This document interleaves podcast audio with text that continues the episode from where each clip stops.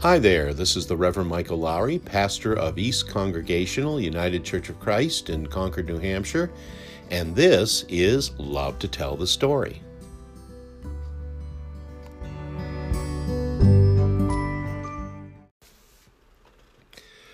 One of the things I've always found striking about the story of Jesus as told in the Gospels is just how often in the midst of his public ministry Jesus is distracted distracted by grumbling and suspicious scribes and Pharisees, distracted by followers and earnest seekers looking for answers about the kingdom of God, distracted by so many others on the way who were in need of healing and hope.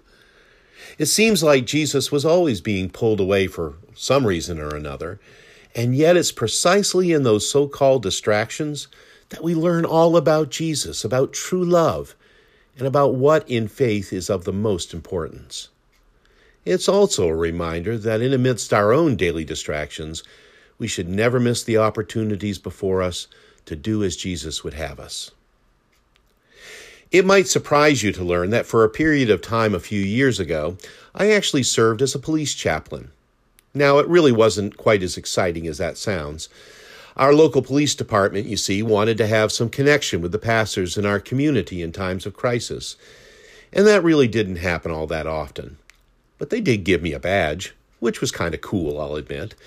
And I got to do a ride along once or twice, and so it was very worthwhile. Well, one day they called and asked if I might assist the police with what they described as a sensitive matter. It seemed that there was this elderly woman who had been living in a house with her brother, but the two of them had not been getting along. In fact, there had already been several domestic disturbance calls to that house. Long story short, the woman had finally decided to move out and had found an apartment just outside of town. And, they asked, since she doesn't have a car, would you mind, please, going to pick her up and giving her a ride? The officer assured me that this woman was sweet and harmless, and I'd be doing the department a big favor if I could just do this. And though it was a busy day for me, I said, Yes, I can do that. After all, this shouldn't take too long. Well, I went to pick her up, and as promised, here was the sweet elderly lady waiting for me. I introduced myself, put her few belongings in the back of my car, and she sat down beside me in the front seat.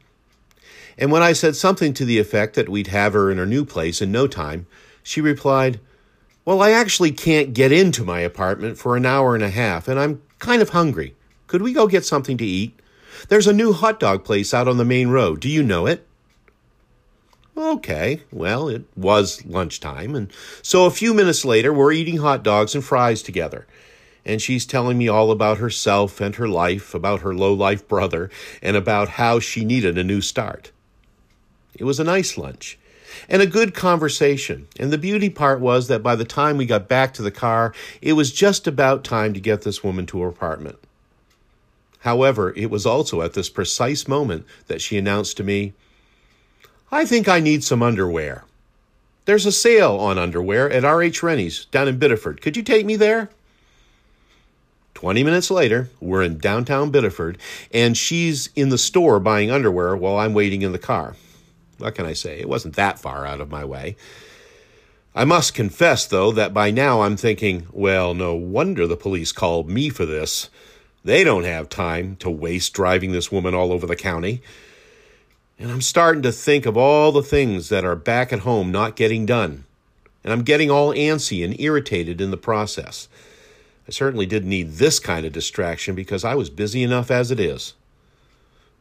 Anyway, she finally gets back in the car, and as I pull out to drive her directly to her apartment, she says, You know what I'd really like? An ice cream sundae. I haven't had an ice cream sundae in so long. And didn't we pass a Friendly's on the way over here? And I said, Aren't you supposed to meet your landlord? You said an hour and a half, and we're, we're pretty late for that as it is. She replied, Oh, did I say an hour and a half? I meant that we're supposed to meet him at four. And of course, I look at my watch and it's only three. Now, I wanted to say, no, I'm sorry, I can't do that. I, I don't have time. We'll have to find out some place for you to wait. I wanted to say, Good grief, I'm a pastor, not a taxi driver. But I said nothing, and we went to Friendly's for ice cream. And by the way, the whole time I'm with her, every minute in the car, every moment between bites, she's talking, telling me more about herself than I probably needed to know. And I'm listening, but not altogether gladly. There was tons of stuff I had to do back home. A million ways I could be spending this particular afternoon more effectively. Other, better places I could have been than right there at that moment.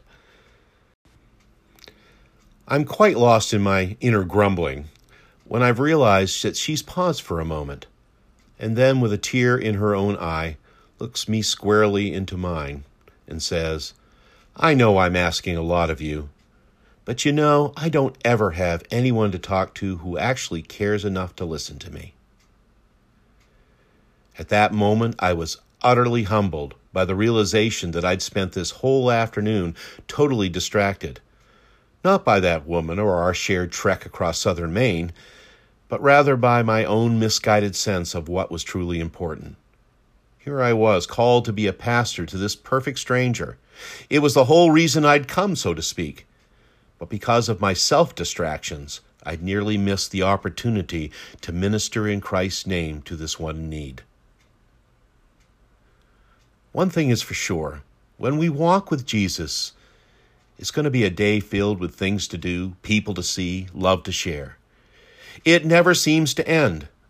But when we ask our Lord about this, about when things might slow down, when life might go a little easier, he simply smiles and answers, this is what I came out to do.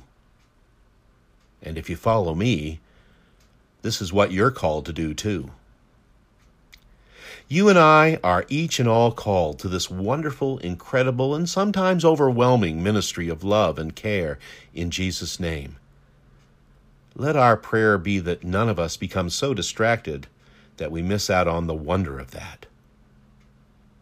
So might it be.